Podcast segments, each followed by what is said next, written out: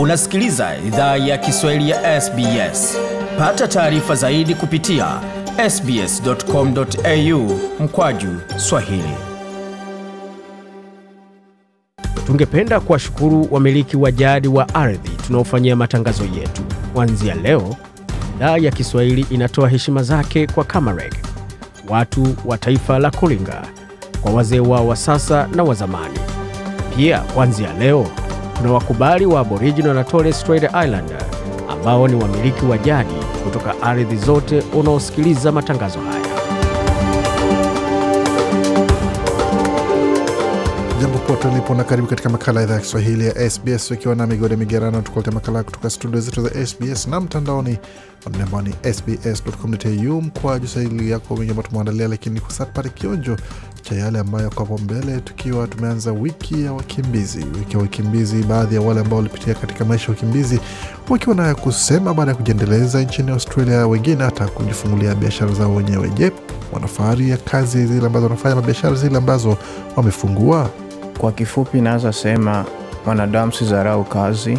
Unaweza ona juu ni kugusa nywele, ila cha maana ni kupata ile makuta kwanza ya kusaidia familia na wewe mwenyewe ujisaidie.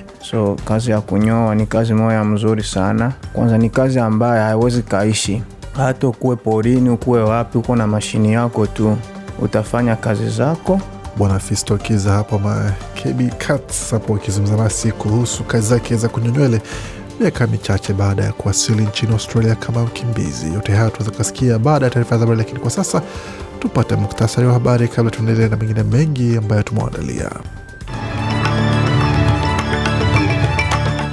Serikali ya New South Wales yazindua mradi wa kuwasaidia vikundi vya wakazi kununua nyumba ambao uko sawa na sera ya chama cha shirikisho cha Leba na wakimbizi wenye viza za muda nchini Australia waihamasisha serikali ya shirikisho itekeleze ahadi ya kutoa viza za kudumu. Kimataifa, Jamhuri ya Kidemokrasia ya Kongo yaitaka Rwanda kutoshiriki katika kikosi cha pamoja cha kikanda cha mashirika ya kibinadamu uh, yakiwa yanataka Tanzania kusitisha shughuli ya, ya kuhamisha Wamasai katika maeneo ya Serengeti. Yote hayo tunaweza kusikia katika taarifa za habari, lakini katika michezo pia NRL matokeo yawa ya kuchanganya hususan kwa timu ambazo zinatarajia matokeo chanya lakini zikambulia vichapo. Vilevile vile NRL vichapo vimetolewa kule na kikosi cha the Blues cha State of Origin cha New South Wales cha tangazo pakiwa na mabadiliko mengi, wengi wakisema kwamba ni ishara kwamba mwalimu amekiri kwamba alifanya kosa kwa kuchagua baadhi ya wachezaji walioshiriki katika mechi za kwanza, lakini mengi zaidi tutaweza kujua baada ya pumziko hili fupi, tukapotea taarifa kamili za michezo.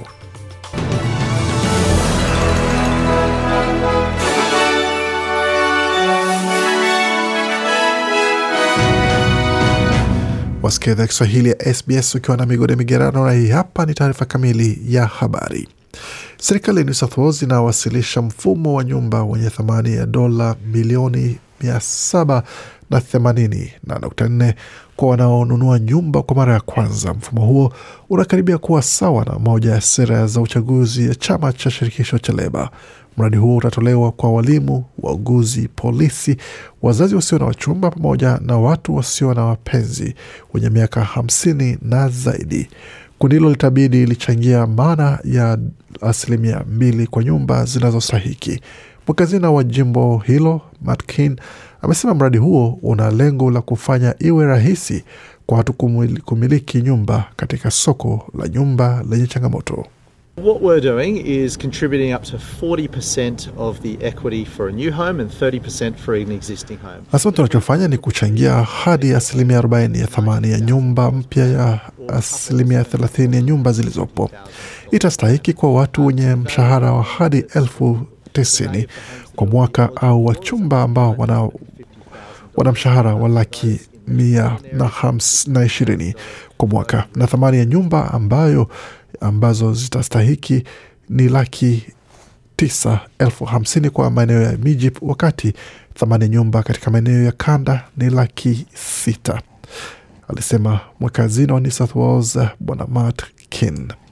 Na wataalam wa afya nchini Australia wanasema kwamba taifa inastahili zingatia kufuata mfano wa Marekani kutoa chanjo kwa watoto ambao wana chini ya miaka mitano dhidi ya uviko 19.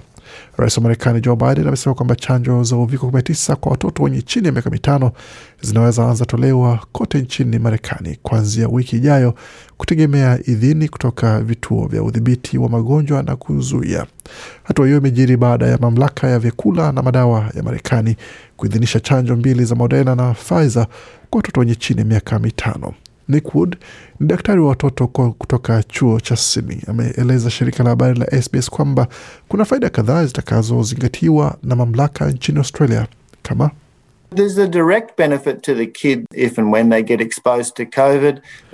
Nasema kuna faida moja kwa moja kwa mtoto na wanapopata uviko hawataugua sana na kulazwa hospitalini.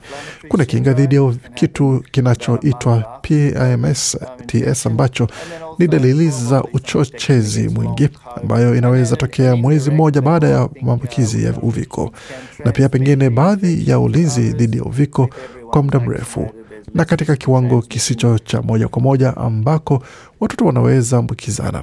Kama kila mtu amechanjwa, kuna hatari ndogo ya maambukizi, alisisitiza Daktari Wood. Na tukielekea katika taarifa za wiki ya wakimbizi ambako jamii zimeadhimisha wiki ya wakimbizi hii leo kuanzia wikendi leo na itaendelea hadi mwisho wa wiki ijayo, ambapo watetezi wanasema kwamba serikali ya shirikisho inastahili shughulikia suala zima la viza za maelfu ya wakimbizi ambao kwa sasa wanaishi kwa viza za muda na hali yao ikiwa haijulikani. Baraza ama mkurugenzi mtendaji wa shirika baraza la wakimbizi la Australia Paul Power amesema kwamba serikali inastahili shughulikia kwa haraka sana ahadi iliyotoa kwa watu ambao wenye wana viza za, za kudumu kuweza kutolewa ambao wamehamia ama wahamishwa kutoka mir, miradi ya muda wa kudumu. We hope that uh, you know within coming months um, the new government will be able to act on that. Asema tunatumai kwamba katika miezi ijayo serikali mpya itaweza kutekeleza ahadi yake. Kuna takriban watu elfu kumi na tisa ambao wanatambuliwa kama wakimbizi, ila wana viza za ulinzi za muda ambao kwa sasa ni sehemu ya watu ambao waliwasili kama kwa boti. Kuna wengine takriban elfu moja mia moja ya watu ambao walihamishwa kutoka viza za muda kutoka Papua New Guinea na Nauru ambao pia ni sehemu ya ule mtindo na watu ambao walikuwa wanashughulikiwa wakiwa ng'ambo. Serikali inasema kwamba ina lengo la kuweza kutekeleza ahadi ya uchaguzi, lakini bado haijatangaza ni lini hiyo mfumo huo wa wakimbizi utabadilishwa. Australia ni nyumbani kwa zaidi ya nusu milioni ya wakimbizi, wengi ambao wamekaribishwa takriban na wakimbizi laki tisa katika miaka 75 iliyopita. Tukielekea moja kwa moja katika taarifa kutoka bara la Afrika, dazeni ya watu wameuawa katika mapigano makali kati ya wakazi wanaosaidiwa na majeshi ya serikali ya Somalia na wanamgambo wa Al-Shabab katika mji wa Adabo katikati ya Somalia. Mashahidi na maafisa wa kieneo wameambia shirika la habari la VOA Ijumaa. Walioshuhudia tukio hilo na maafisa wa Somalia katika mkoa huo walisema mapigano yalianza wakati wanachama wa kikundi cha kigaidi kilipovamia mji mdogo wa Bado, takriban kilomita 60 mashariki mwa Adado.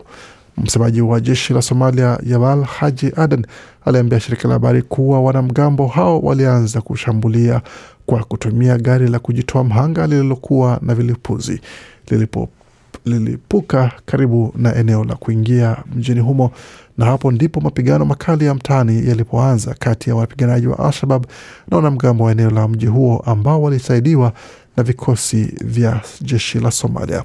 Gavana wa mkoa wa Galgudud Ali Elmi Gane alisema majeshi ya ushirika yaliwaua takriban wapiganaji 47 kutoka katikati kikundi chenye misimamo mikali. Katika sehemu zingine za Afrika Mashariki, Jamhuri ya Kidemokrasia ya Kongo inataka Rwanda izuiliwe kushiriki katika kuundwa kwa kikosi cha kijeshi cha kikanda kilichopendekezwa katika juhudi za kuimarisha usalama nchini humo. Serikali ya Rais Felix Tshisekedi inayoomba Uingereza kuishinikiza Kigali kukomesha kile ilichokiita uchokozi wake, Kinshasa imesema. Huu ni mzozo wa hivi punde kati ya majirani hawa wawili ambao wana historia ya miongo kadhaa ya malumbano, na hivi karibuni kumeshuhudiwa mapigano ya hapa na pale kwenye mpaka wao wa pamoja. Kinshasa ilidai katika taarifa yake kwamba magaidi wa kundi la waasi la M23 ambao ilisema wanaungwa mkono na Rwanda siku ya Jumatatu waliuteka na kupora mji wa Bunagana ulio kwenye mpaka wa DRC na Uganda. Na watetezi wa haki za kiraia na wamiliki wa jamii ya Wamasai wanaendelea kuishinikiza serikali ya Tanzania kuachana na, na mpango wa kuwafurusha maelfu ya Masai ambao ni wafugaji wa kuhama hama kutoka kwenye ardhi yao ya asili mashariki mwa mbuga ya kitaifa ya Serengeti. Wiki iliyopita makabiliano makali yalitokea baada ya maafisa wa serikali wa kuchora mipaka na maafisa wa polisi walipoanza kuweka mipaka kwenye ardhi yenye ukubwa wa kilomita elfu na mia tano za mraba ambayo serikali ya Tanzania inaripotiwa kwamba inapanga kuwapa wawekezaji kutoka Umoja wa Falme za Kiarabu almaarufu UAE kwa ajili ya utalii wa kuwinda kwa sababu za kibiashara. Sehemu hiyo ndiyo njia wanatumia wanyama wakati wa msimu wa kuhamahama. Makabiliano hayo ya juma tarehe kumi Juni tarehe kumi yalitokea Loliondo ambayo ni sehemu ya hifadhi ya Ngorongoro. Video kwenye mitandao ya kijamii inaonyesha Wamasai wakiwa wamekusanyika kupinga shughuli ya kuweka mpaka katika eneo hilo. Waendelea kusikia idhaa Kiswahili ya SBS ukiwa na migode migerano. Kwa sasa tuelekea moja kwa moja katika taarifa za michezo, tukianzia katika mchezo wa kupiga mbizi ambako Elijah Wellington ameshinda dhahabu katika mita mbio za mita mia kwa wachezaji ambao wanapokezana viunzi majini hususan kwa upande wa wanawake ambapo Australia inaendelea kupata ushindi katika michuano ya kimataifa. Hapo Wellington alipata ushindi katika pia mita mia nne za kuogelea aina ya freestyle katika mji wa Budapest kule Hungary. Na mchezaji mwingine pia Molly O'Callaghan pamoja na Maddie Wilson, Meg Harris na Shena Jack waliendelea kushinikiza umahiri wa Australia katika michuano hiyo ambako walipata ushindi mnono na tukiendelea katika taarifa za gofu ambapo Australia, matumaini ya Australia katika Australia, US Open ama mchezo wa wazi wa gofu wa Marekani yamekwisha baada ya Brook, katika eneo la Brooklyn Country Club wiki mbili baada ya mchezaji Minji wa Australia kupata ushindi katika Pine Needles. Minwoo ali aliibuka kama Mwaustralia ambaye anaongoza kwa upande wa wanaume, lakini basi akawa kwamba bahati yake imefikia mwisho katika michuano hiyo. Michuano hiyo ina zawadi ya milioni kumi na saba za dola kwa atakayeshinda katika michuano hiyo, lakini basi na wale wengine ambao wanashinda michuano moja moja wanapata ushindi wa milioni tatu na nukta kumi na tano za dola.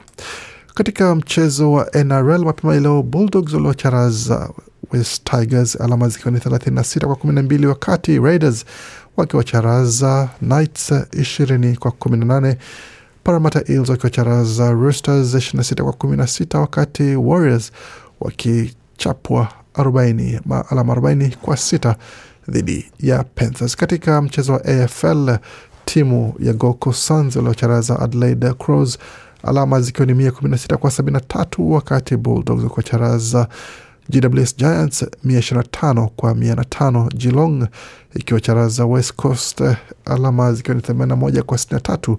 Vilevile Port Adelaide ikipata ushindi dhidi ya Sydney Swans alama zikiwa ni themanini na mbili kwa hamsini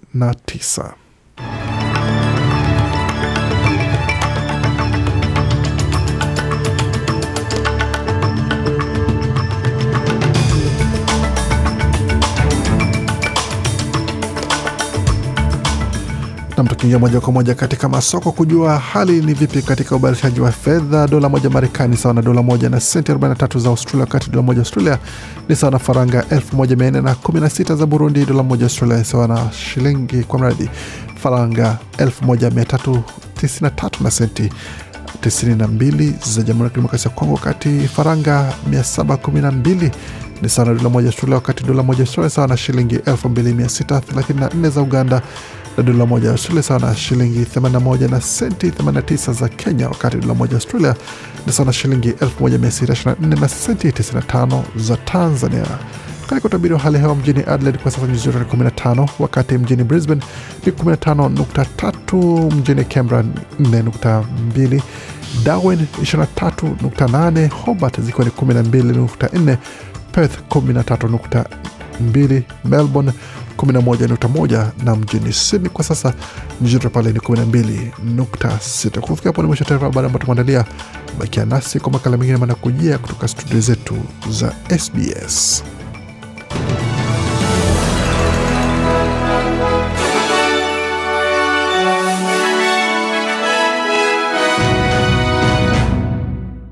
Unasikiliza idhaa ya Kiswahili ya SBS. Karibuni tena popote ulipo, waendelea kusikia idhaa Kiswahili ya SBS ukiwa na migode migerano, tukuletea makala haya kutoka studio zetu za SBS na mtandaoni anwani ambao ni sbs.com.au mkwaju swahili. Kwa sasa tuelekee moja kwa moja hadi katika studio zetu za Nairobi, ambako mwandishi wetu Jesse Nyakundi atusubiri na yalojiri wiki hii kutoka bara la Afrika, hususan Afrika Mashariki na Kati. Ungana naye. Bajeti za Tanzania na Uganda za mwaka 2022 2023 ziliwasilishwa bungeni wiki hii. Bajeti hizi zilisomwa miezi miwili baada ya bajeti ya Kenya iliyowasilishwa bungeni mwezi Aprili ili kutoa nafasi ya maandalizi ya uchaguzi mkuu ambao utafanyika Agosti 9 mwaka huu. Kwenye bajeti ya Tanzania, jumla shilingi trilioni 41.48 zinatarajiwa kutumika. Shilingi trilioni 28.02 zitatokana na vyanzo vya ndani.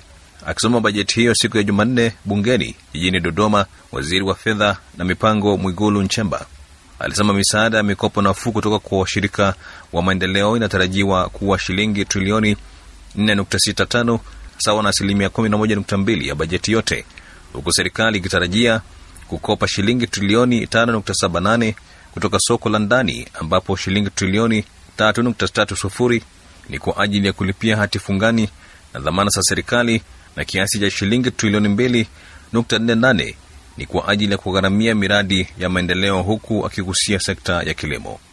Nimemuuliza mtaalamu wa uchumi nchini Tanzania Walter Nguma namna yeye mwenyewe ameichukulia bajeti hiyo. Nilivyoiona bajeti ya mwaka huu wa elfu mbili ishirini na mbili ishirini na tatu kwa jinsi ambavyo niliitizama, niliona ni bajeti ambayo ha, ni ile bajeti ambayo ina utulivu fulani, haina kelele sana, nikiwa na maana ya kwamba ni bajeti ambayo e, imeweza kuendana na mazingira ambayo tuliopo hivi sasa, yapo kwa kiasi fulani, siwezi kusema kwa asilimia mia moja, lakini kwa kiasi fulani imeweza kujikita zaidi kwa kuangalia hali halisi ya uchumi jinsi ilivyo hivi sasa hapa nchini na duniani. Ukiangalia hivi sasa e, gharama za vitu zimepanda kutokana na mfumuko wa bei, na hivyo ukiangalia kwa mfano e, hivi sasa e, kupitia bajeti hii wameweza kuangalia kwa mfano sekta ya kilimo imeweza kupewa misamaha mingi ya kodi e, pamoja na shuru mbalimbali. Umeweza kuona kwamba e, zimeondolewa shuru katika masuala ya bolea kwenye vifaa ambavyo vinatumika katika masuala ya kilimo, lakini pia bajeti yake imeendelea kuwa kubwa, na hii itatoa mwanya mkubwa zaidi e, wa, wa, wa sekta ya kilimo kuweza kukua zaidi. Tunategemea kuona sekta ya kilimo ikiweza kuendelea kutoa ajira nyingi kwa Watanzania na hasa hususan ukiangalia hivi sasa e, Watanzania wengi hasa vijana hawana ajira. Kwa hiyo tunategemea kupitia bajeti hii vijana wengi wataweza kupata ajira kupitia sekta ya kilimo, lakini lakini pia tunategemea kwamba e, sekta hii ya kilimo itakavyoendelea kukua basi kwa kiasi kikubwa e, sekta ya viwanda nayo pia itapata kukua, kwa sababu tutakuwa tuna malighafi ya kutosha, na hivyo kama sekta ya viwanda ikikua pia e, matokeo yake ni kwamba ajira nazo pia zitaendelea kuongezeka. Tukielekea siasa nchini Kenya, mabwanyenye wa Mlima Kenya wamekariri kuwa wataendelea kumuunga mkono mgombea wa urais wa muungano wa Azimio la Umoja One Kenya Raila Odinga ili apate asilimia sabini ya kura za urais za eneo hilo katika uchaguzi mkuu wa Agosti 9. Wakiongozwa na aliyekuwa mwenyekiti wa benki ya Equity Bwana Peter Munga, mabilionea hao ambao ni wanachama wa wakfu wa Mlima Kenya MKF Ijumaa walielezea matumaini yao kwamba ufadhili wao kwa kampeni ya Bwana Odinga utazaa matunda.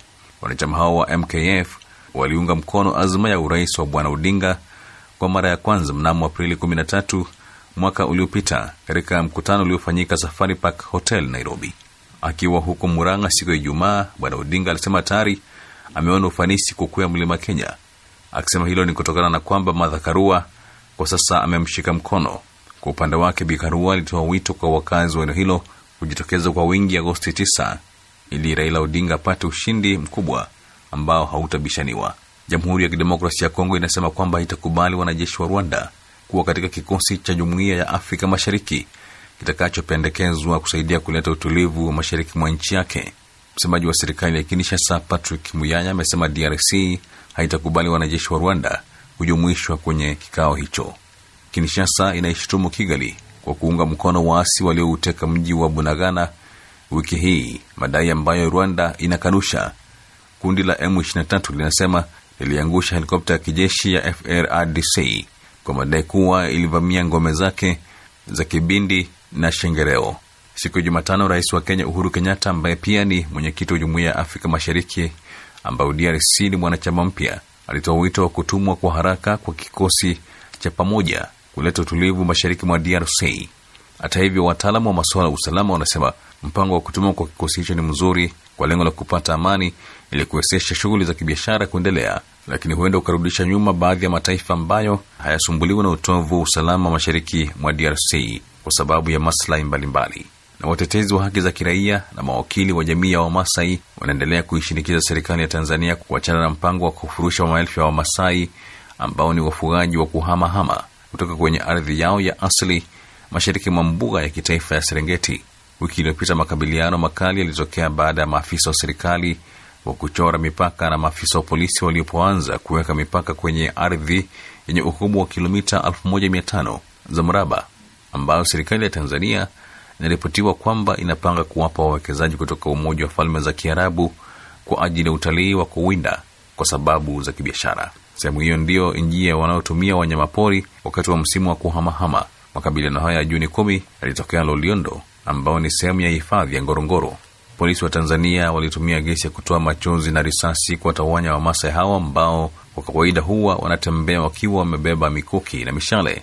Serikali ya Tanzania imesema kwamba afisa mmoja wa polisi aliuawa. Taarifa zinasema kwamba takriban Wamasai 31 wanaume 18 na wanawake 13 walitibiwa majeraha ya risasi katika hospitali ya Narok hapa nchini Kenya. Nam, huyo alikuwa ni mwandishi wetu Jason Nyakunda akitujuza yaliyojiri wiki hii katika maeneo tofauti ya bara la Afrika. Mengi zaidi kuhusu yale ambao amezungumzia, bila shaka waweza kwenye tovuti yetu anani ambayo ni sbs.com.au mkwaju Swahili. Hii ni idhaa ya Kiswahili ya SBS. Jambo popote ulipo na karibu tena katika makala ya idhaa ya Kiswahili ya SBS. Uko na Migode Migerano tukuletea makala kutoka studio zetu za SBS na mtandaoni, anwani ambayo ni sbs.com.au mkwaju swahili. Kama kawaida, wazapata makala pia kwenye ukurasa wetu wa Facebook, anwani ambayo ni facebook.com mkwaju SBS Swahili, na wapo ungependa kuwasiliana nasi kwa barua pepe, anwani ni swahili.program@sbs.com.au. Kwa sasa tuelekee moja kwa moja katika taarifa zilizogonga vichwa vya habari wiki hii hapa nchini Australia, hususan katika suala zima la kima cha chini cha malipo ama mishahara kote nchini.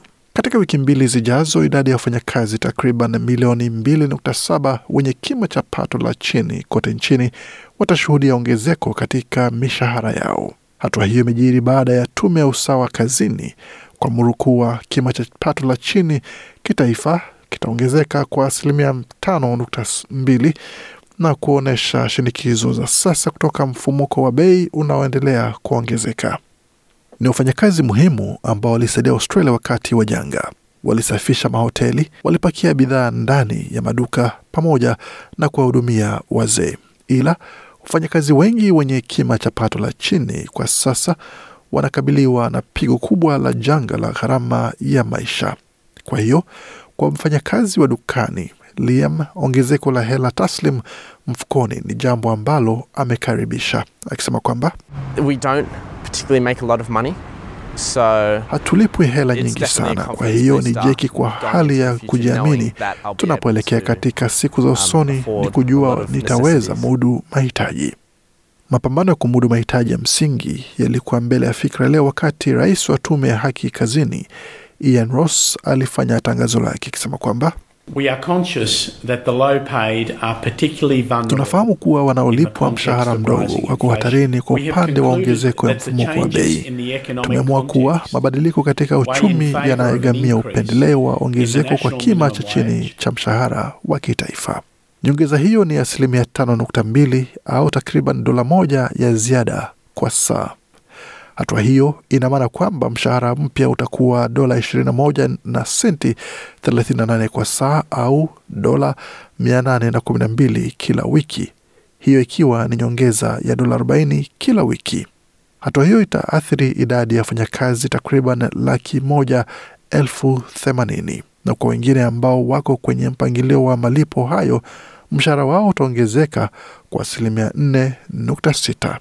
Uamuzi huo huru ulikaribishwa na waziri mkuu ambaye aliufanya sehemu muhimu ya kampeni yake ya uchaguzi mkuu. Alipozungumzia hatua ya nyongeza ya mshahara huo, alisema kwamba The truth is that many of those people who are on the minimum wage are the heroes who saw us through the pandemic. ukweli ni kwamba watu wengi ambao wanapokea kima cha chini cha mshahara ni mashujaa waliotusaidia wakati wa janga. Wafanyakazi hao wanastahili pokea zaidi ya shukrani zetu, wanastahili ongezewa mshahara na leo wameupata. Mamilioni ya watu wanaolipwa mshahara mdogo na wanategemea mpangilio wa malipo wanatarajia kupokea jeki hiyo ambayo ni nyongeza ya juu zaidi tangu mwaka elfu mbili na sita. Baraza la chama cha wafanyakazi wa Australia ambalo lilitaka nyongeza hiyo iwe asilimia tano nukta tano haikuwa na tatizo kuwa na maelewano kwa hoja hiyo. Yafuatayo ni maoni ya katibu wa chama cha wafanyakazi wa Australia Sally McManus kwa hoja hii. We think it's going to make a significant difference to the pressures that low paid workers are under with cost of Tunadhani itafanya tofauti kubwa kwa shinikizo ambazo wafanyakazi wanaopokea mshahara mdogo chini ya gharama ya maisha inayoongezeka. Watu hawa ndio wamehakikisha uchumi wetu na jamii yetu zinaendelea katika miaka migumu miwili. Wanastahili ongezewa mshahara ambao una maana wanaweza mudu kulipa bili zao, alisisitiza B McManus. Wakati vyama vya wafanyakazi kwa ujumla walikaribisha uamuzi huo, tume hiyo imeshutumiwa kwa kuangusha tayari wanafunzi wanaofanya mafunzo ya kazi. Michael Wright kutoka chama cha wafanyakazi wa umeme amesema bado wataendelea kulipwa dola kumi na mbili kila saa na To the minimum rates found in awards. malipo ya wanafunzi bado yanaendelea kuungwa na kima cha chini cha malipo yanayopatikana katika mpangilio ya malipo, na ndiyo sababu uamuzi huu ni pigo kubwa kwa gharama zao za maisha. Mabadiliko haya yataanza Julai mosi, isipokuwa kwa wafanyakazi katika sekta za usafiri wa ndege, utalii na mahoteli ambayo yaongeza ya mishahara yao imecheleweshwa hadi Oktoba. Tume ya haki ya kazi imesema kwamba sekta hizi ziliathiriwa zaidi na uviko 19 na matukio ya hivi karibuni ya hali ya hewa, kwa hiyo yanahitaji muda mrefu zaidi wa uponaji. Hata hivyo, makundi ya biashara yamesisitiza kuwa ongezeko ya mshahara huo unaweza sababisha madhara makubwa katika sekta zote. Shirika la biashara na viwanda la Australia lilikuwa limependekeza nyongeza ya asilimia tatu na imeonyesha kuwa uamuzi huo utaongeza dola bilioni 7.9 kwa gharama kwa biashara zinazoathirika. Andrew Makela ni mkurugenzi mtendaji, amesema inachangiwa kwa kupanda kwa gharama za nishati, usumbufu wa ugavi pamoja na bei za petroli. Huyu hapa na maelezo zaidi. In some cases, uh, they are going to have to look at passing on those costs. Katika baadhi ya kesi watazingatia kuwapa wateja gharama hizo. In the worst Hiyo inaongeza kwa shinikizo uh, za mfumuko wa bei katika baadhi ya kesi mbaya bila shaka, na inaweza maanisha baadhi ya biashara zitakabiliana na maamuzi magumu ya kufunga milango yao.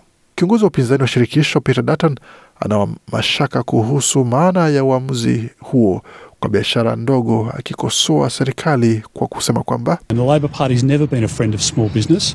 Uh, chama cha Leba hakijawahi kuwa uh, rafiki ya biashara ndogo. Mipangilio uh, yao ya mahusiano ya viwanda, mipangilio yao ya kodi. Chama cha Leba daima huwa kinatoza kodi na kufanya matumizi, ndivyo walivyo. Shirika la kilele cha ustawi la Australia kimeonyesha hali mbaya ya watu ambao hawako kazini na kwenye kiwango cha chini zaidi kwa malipo kupokea malipo ya ustawi na wanakabiliwa na athari ya kuachwa nyuma zaidi. Edwina McDonald ni kaimu mkurugenzi mtendaji wa shirika la ACOS amesema watu hao wanaishi kwa chini ya dola 46 kila siku. People who are already struggling just to meet the basics are are going backwards and are having to make Watu ambao tayari wanakabiliana na wakati mgumu kumudu mahitaji ya msingi wanarejea nyuma na wanalazimishwa kufanya maamuzi ambayo hakuna anayestahili fanya, kati ya kununua chakula na dawa na kati ya kuwasha vipaza joto na kuwanunulia watoto wao nguo. Wakati wa uamuzi wa mwaka jana, kielezo cha bei ya watumiaji ambacho hupima mfumuko wa bei wa nyumba umesimama kwa asilimia moja nukta moja na sasa imeongezeka hadi asilimia tano nukta moja na kuna uwezekano kiwango hicho kitaongezeka zaidi. Philip Law ni gavana wa Benki ya Hifadhi ya Taifa. Kwa sasa amekiri kuwa mfumuko wa bei unaweza fika hadi asilimia saba kufikia Krismasi mwaka huu. That's a very high number, and we need to be able to chart a course back to Hiyo ni namba kubwa na tunastahili weza kuwa na mbinu ya kurejea kwa asilimia mbili ya mfumuko wa bei. Ninaamini tunaweza fanya hivyo, ila itachukua muda. Kwa muda mfupi, inatarajiwa kuwa shinikizo ya gharama ya maisha itaendelea kuuma. Kwa taarifa zingine kama hizi pamoja na makala tulipeperusha kabla, tembelea tovuti yetu anaone ambayo ni sbs.com.au mkwaju Swahili. Makala yaliandaliwa na waandishi wetu Emily Dan na Gode Migerano. Hii ni idhaa Kiswahili ya SBS. Idhaa ya Kiswahili ya SBS. Shiriki taarifa zetu kwenye Facebook. Jambo popote ulipo na karibu tena katika makala ya idhaa ya Kiswahili ya SBS ukiwa na Migode Migerano, tukuletea makala haya kutoka studio zetu za SBS na mtandaoni, anwani ambayo ni sbs.com.au mkwaju swahili. Vilevile wazapata makala haya kwenye ukurasa wote wa Facebook, anwani ambayo ni facebook.com mkwaju SBS Swahili. Kwa sasa tuelekee moja kwa moja katika suala zima la wiki ya wakimbizi ambayo imeanza rasmi mapema hii leo.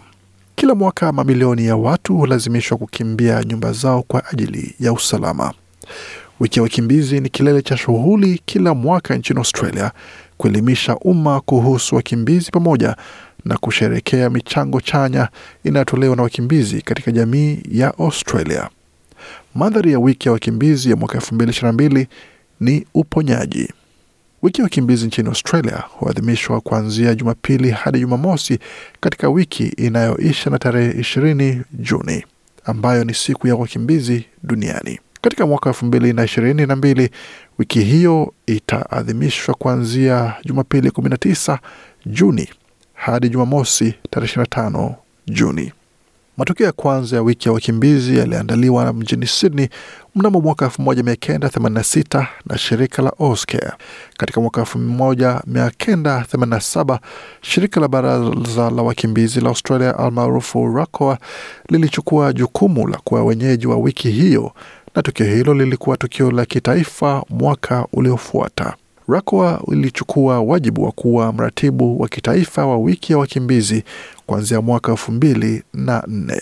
Adama Kamara ni naibu mkurugenzi mkuu wa shirika la RACOA amesema kwamba moja malengo ya wiki ya wakimbizi ni kusherekea michango chanya wakimbizi hutoa kwa jamii ya Australia. It's really an opportunity to, to provide positive images. Ni fursa ya kutoa picha chanya ya jamii ya wakimbizi kote nchini Australia pamoja na michango yao, pia kwa jamii kufikiria jinsi inaweza wakaribisha wakimbizi katika jamii zao na jinsi wanaweza fanya jamii zao ziwe salama kwa wakimbizi.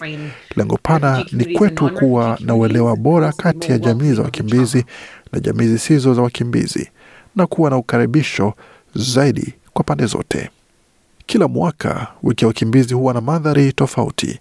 Lengo lake ni kutoa uelewa wa masuala yanayowaathiri wakimbizi nchini Australia na kote duniani, kusaidia jamii pana kuelewa jinsi ilivyokuwa mkimbizi. Bikamara anaelezea mandhari ya wiki ya wakimbizi ya mwaka huu elfu mbili na ishirini na mbili. This year the theme is healing Mwaka huu mandhari ni uponyaji na inamulika miezi kumi na mbili iliyopita ambayo ilikuwa changamoto kubwa kwa kila mtu kote duniani. and how important Uviko umetuonyesha um, umuhimu wa kuwa na uhusiano wa kibinadamu and, and na jinsi ni muhimu kwa mahusiano hayo na jinsi tendo dogo la ukarimu linaweza fanya utofauti kubwa katika maisha ya mtu mwingine. Oliver Slewa ni mwanasheria mjini Sydney. Yeye pia ni mmoja wa mabalozi wa wiki ya wakimbizi. Alikuwa ndani ya familia ya asiria nchini Iraq na alisafiri kupitia nchi kama Jordan, Uturuki na Greece kama mkimbizi kabla ya kupata mahali salama nchini Australia katika mwaka 1994. Bwana Sleva amesema kwamba kiwewe cha vizazi kinaweza chukua miaka mingi kupungua, ila uponaji unawezekana punde wakimbizi wanapoanza safari yao ya makazi. Anaamini kipengele muhimu cha uponaji kwa wakimbizi ni uthabiti, kama anavyoelezea hapa. The traumatic experiences that they faced fleeing to war-torn countries. Matukio ya kiwewe waliokabili walipokuwa wakikimbia vita nchini kwao, kwa ndani ya kambi za wakimbizi, kuwa ndani ya boti kwa siku kadhaa, usiku kadhaa, na kukwama ndani ya boti. 40 Nilikwama ndani ya boti kati ya Uturuki na. Greece kwa siku of 40 na mimi ndiye nilikuwa mchanga zaidi ndani ya boti hiyo. Sina kumbukumbu ya wakati huo, ila na kumbukumbu ya vilivyotokea, ila hatua hiyo ya uponaji huanza kuanzia siku unapofika Australia, alisema Bwana Slewa. Mandhari ya uponaji pia inahamasisha jamii pana na jamii za wakimbizi kutumia magumu wanayochangia kupata uponyaji, kujifunza kutoka kila mmoja na kuendelea mbele. Kuwa na mawasiliano ni hatua ya kwanza ya uponyaji. Bwana Slewa na maelezo zaidi. I think in healing comes talking to others, sharing your stories. Nadhani um, uponyaji huja kwa kuzungumza na wengine, kuchangia hadithi zako, uh, kuweza kujadili safari hiyo bila upendeleo, na la muhimu ni kukubaliwa. Kukubaliwa, kukiri na nadhani kuheshimiwa husaidia mchakato wa uponyaji. Yote haya huja kupitia mtu huyo kuwa na ustahimilivu wa kuweza fanya kila kitu. Kuna miradi mingi na shughuli ambazo RACWA husimamia katika wiki ya wakimbizi na baada ya wiki hiyo. Face to face au ana kwa ana ni moja miradi ambayo huandaliwa katika wiki ya wakimbizi. Mradi huo unahusu mawasiliano na mafunzo yanayotolewa na mabalozi wa shirika la RACOA. Wazungumzaji wenye asili ya ukimbizi huchangia hadithi binafsi za safari zao wakitafuta usalama na kuwapa wanafunzi fursa za kujifunza kuhusu wakimbizi, uzoefu wao na michango yao kwa Australia. Bwana Sleva anaelezea umuhimu wa mradi huu. And as part of the face-to-face program through Refugee Council of Australia, Kama sehemu ya mradi wa face to face kupitia shirika la baraza la wakimbizi wa Australia, wakati wa wiki ya wakimbizi, kabla na baada ya wiki ya wakimbizi, huwa na sehemu muhimu kuwa aina ya gari ya kuchangia taarifa muhimu kuhusu makazi, hali muhimu ambayo wakimbizi huchangia mchango chanya, pamoja na hadithi za mafanikio ambazo wakimbizi wengi wameleta Australia. Taarifa hizo huandaliwa kwa wanafunzi wa shule za msingi na sekondari na walimu na makundi yenye nia. Naibu mkurugenzi mtendaji wa RACOA Adama Kamara amesema kwamba lengo la shughuli hizo ni kuondoa dhana potovu kuhusu wakimbizi. Bi Adama na maelezo zaidi. Um, the resource kits a chance for people to actually read, find accurate information. Rasilimali hizo hutoa Um, fursa um, kwa watu kusoma na kupata taarifa sahihi, kisha wanaweza anza kuuliza maswali.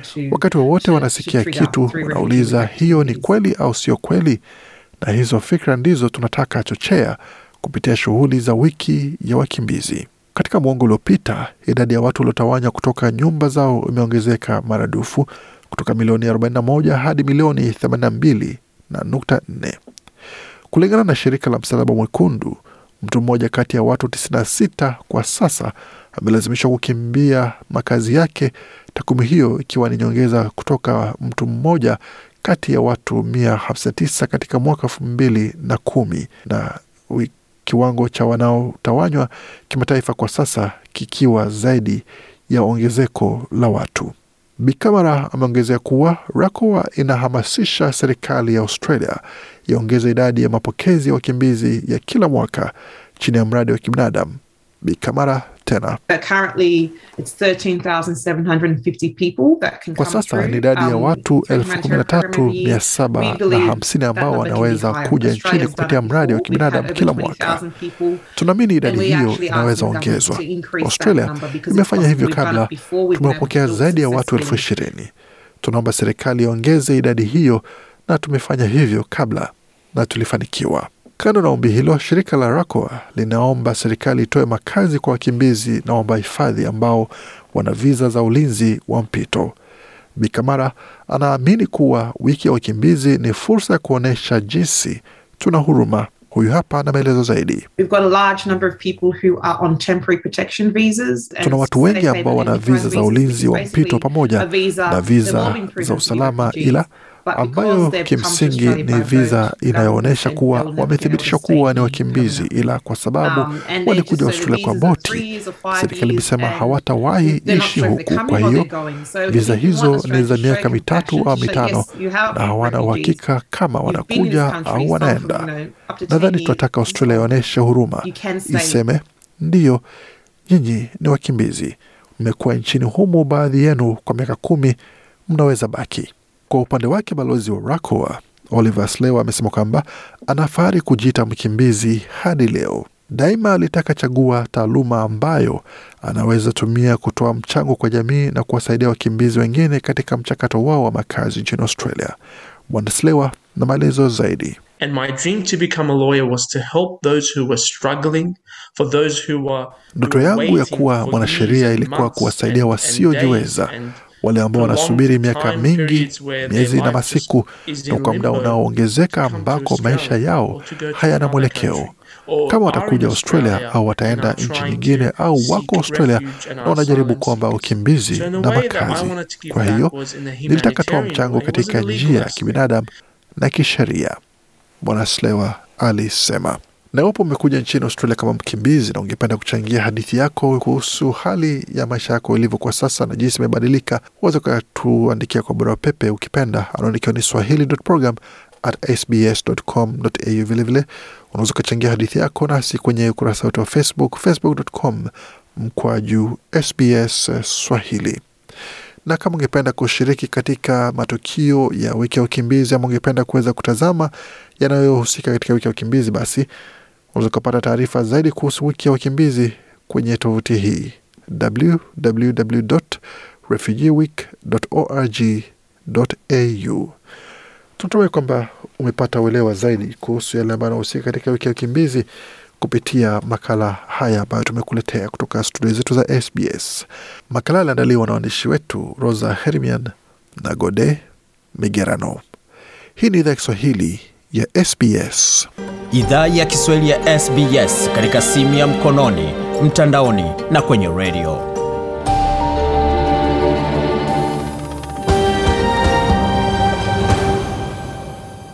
Waendelea kusikia idhaa Kiswahili ya SBS ukiwa na migode migerano, tukuletea makala kutoka studio zetu za SBS.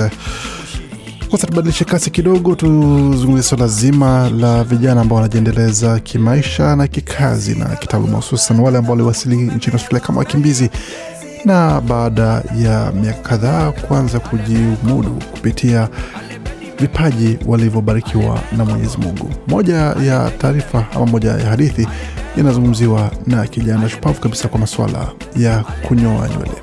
Kwa majina naitwa Fisto Kisa. Ndiyo, nakaribisha kwanza ndugu yangu kuona hii swala ya kukuya ni hoja hapa kuhusu kazi yangu ya mikono. Nashukuru sana na, na Mungu aendelee kumu, kumubarikia kwa kazi yoyote iko nafanya. Basi kuhusu swala ya hiyo ya kinyozi, kusemesha kweli, hapa duniani mwanadamu hauwezi jua nini utafanya kesho maishani mwako. Kila kitu ni kujaribu. So kazi ya kunyoa siwezi sema kama nili, nilisoma ama nilifanya nini. Hapana, ni ile tu kama ulipewa gifti, hata usome, usiposoma chako ni chako tu. So naweza sema kama sikusomaka ni kitu ambacho nilijifunzia tangia nyumbani. Seme kama vile ni, ni family thing, vitu ya familia, sababu familia wa brother yangu wote ni watu wenye wanagusa mashini. So nilikuwa tu nawe around tu naangalia mambo gisi wanavyofanya. Na nikaji nikajifunza pale ile kuangalia angalia tu. Na mpaka hivi kwa kweli nanisaidia kipesa kidogo kusaidia familia nyumbani na hapa mi mwenyewe pia. So kwa kifupi naweza sema mwanadamu si dharau kazi. Unaweza ona juu ni kugusa nywele ila cha maana ni kupata ile makuta kwanza ya kusaidia familia na we mwenyewe ujisaidie. So kazi ya kunyoa ni kazi moja mzuri sana. Kwanza ni kazi ambayo haiwezi kaishi. Hata ukuwe porini ukuwe wapi uko na mashini yako tu utafanya kazi zako na unapata chakula na unalisha familia pia na unasaidia familia bila kusahau. So ni kazi ambayo nafurahia sana na sijui cha kesho. Inaweza kuwa ni hobi yangu ama my dream job. Nafungula hata saluni. Kwa leo tuko na mabilionea. Watu ya bako barich ushaangalia usa uk wapi. Iko na masaloni ya kutosha na leo wanaanza mwita kama ni milionea so ni kazi ambayo nafurahia sana kabisa. Na chote ni kutia effort. Tuangalie nini yenye naweza kuende future. Naipenda sana. Na kwamba kunakuwa na- na aina tofauti ya mitindo ya, ya kukata nywele. Kusema sasa unakuwa ni kama kule afrika ambako kunakuwa na picha ukutani ambapo mtu akiingia ama akija kukata nywele na kueleza nataka namba moja nataka namba ile ama ile ama tayari unakuwa tayari na watu ambao wanajua wanakuelekeza tunataka ufanya hivi kata hapa punguza hapa punguza pale ama inakuwaje lazima vikuwe hivyo kwa sababu mtu akitaka umtengeneze kuna mtu ambaye atakaa hapo anasema mi nataka uninyoe hivi namba one umsaidi ama unipunguze tu kidogo juu. Hivyo changamoto kila kazi yoyote inakuwa na changamoto yake na pia ng'ambo ya kunyoa ni kabisa unapashwa kuwe patient. Na cha pili ye hizo gisi ulivyoongelea kwa sababu juu ya kunyoa masaa zinakuwa tofauti. Kuna mtu atasema ninyoe hivi ninyoe hivi basi utafatana na gisi kilia mwenyewe anakuambia mm. na njo hiso utafanza sote tumeumbwa na vichwa ambavyo vinaumbwa tofauti na pengine kunaweza kuwa na style fulani ambayo namwona umenyoa mtu ikampendeza sana nami nikataka nami nifanye vile lakini pengine umbo la kichwa langu tofauti eh, halitaruhusu Kuna unakutanaga na tatizo kama hilo na unakuwa, inakuwa ni kumwelezaje mteja kwamba bwana kwa hii style.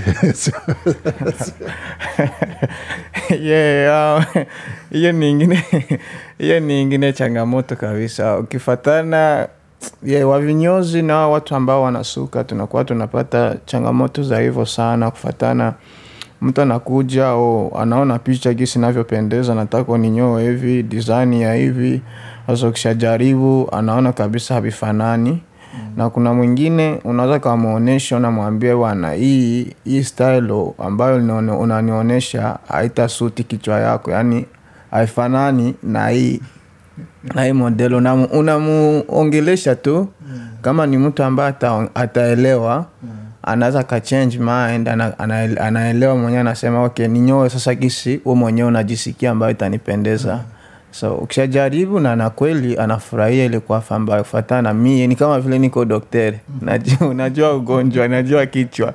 Hii kichwa hii kichwa inapendezeshwa na hii kwafe sasa nikishatia ile ambayo naleta kwa kweli autafurahishwa nikimaliza kazi yangu. So hizo changamoto zinakuaga sana ng'ambo ya kinyozi.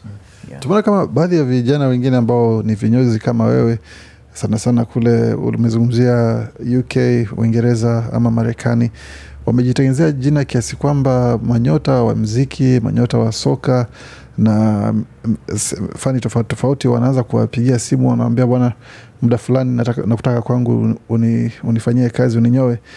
Kwako pia kuna mipango kama hiyo miongoni mwa wachezaji wa kiafrika wa Brisbane Roar na wengine ambao tayari washaanza kujua kazi zako na wanaanza kukaribia ama bado ndio unatengeza jina ye nashukuru sana kwa swali hiyo. Kwa kwa kweli mimi kusema wachezaji wa Brisbane Roar hapa mambo ya mpira african community hatuya kuwa na wachezaji sana wenye washakuwa mwa level.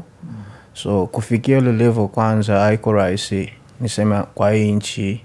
Naona hii mwaka njo wanaanza jitahidi sana kusema wa vijana yeah, kwa kunyoa ninaweza sema kama watu ambao nakuaga na dili nao sana ni watu ambao wanataka fanya masherehe like anataka fanya wedding. Mm.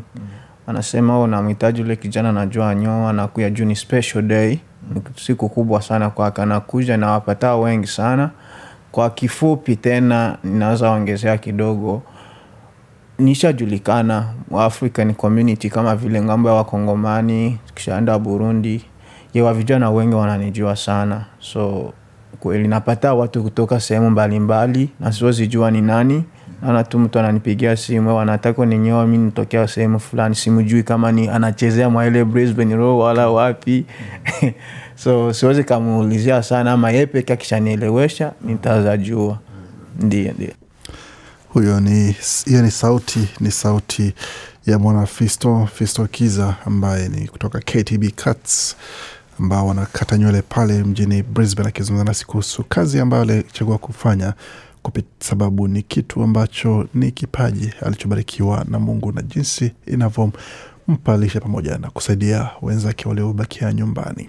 Mengi zaidi kuhusu elimu wasikia bila shaka wazapata kwenye tovuti yetu sbs.com.au mkwaju swahili. Lakini kwa sasa kionjo kwa makala ambayo anakuja jumanne kuhusiana na swala zima la mama ntilie jijini goodna queensland. Je ni kwa nini aliamua kuanzisha hoteli ya, ama mgahawa wa kuuza vyakula vya kiafrika? Niliamua kuanzisha hii biashara kwa sababu kwanza niliona kuna mhitaji wa hii biashara ya hivi hapa Australia, kwa sababu hakuna biashara mingi like African food, hakuna around. Fasi mingi unakutanisha kuko Chinese restaurant, Indian, so nikasema why not kama mtu anaweza kufungua African restaurant yenye tuna save, tunauzisha tunauza chakula ya Kiafrika, chakula ya nyumbani na watu wakakuwa wanaenjoy chakula nyumbani outside their home. Bi Esther hapo akizungumza nasi kuhusu sababu ya kuweza kufungua duka lake la mamantilie The Taste of African Cuisine pale jijini Goodna Queensland. Hayo ni makala ya Jumanne ambayo bila shaka unaweza yasikiza moja kwa moja kwenye tovuti yetu pia sbs.com.au mkwaju Swahili. Kwa sasa tumalize kwa muktasari wa habari ambao serikali ya New South Wales imezindua mradi wa kuwasaidia vikundi vya wakazi kununua nyumba ambao uko sawa na sera ya chama cha shirikisho cha Leba.